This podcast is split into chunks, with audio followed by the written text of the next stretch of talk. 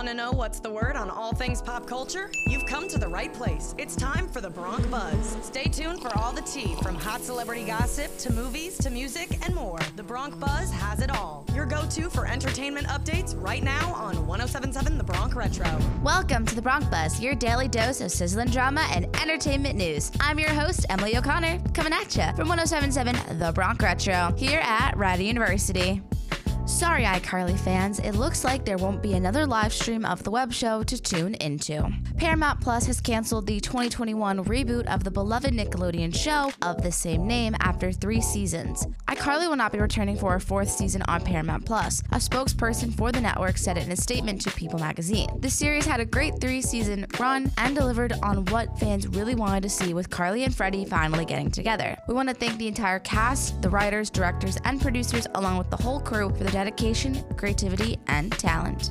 Saturday Night Live has taped a familiar face to open its 49th season, Pete Davidson. NBC announced Wednesday that the Bupkis star will make his highly anticipated hosting debut, joined by musical guest Ice Spice, during the sketch comedy's main stage October 14th fall premiere. The 29 year old comedian who departed from Saturday Night Live in 2022 after eight seasons was set to host an episode last May, but it was canceled due to the Writers Guild of America strike, which ended last week. The official SNL Instagram account made the news official with their signature corkboard announcement showing the names of all three stars.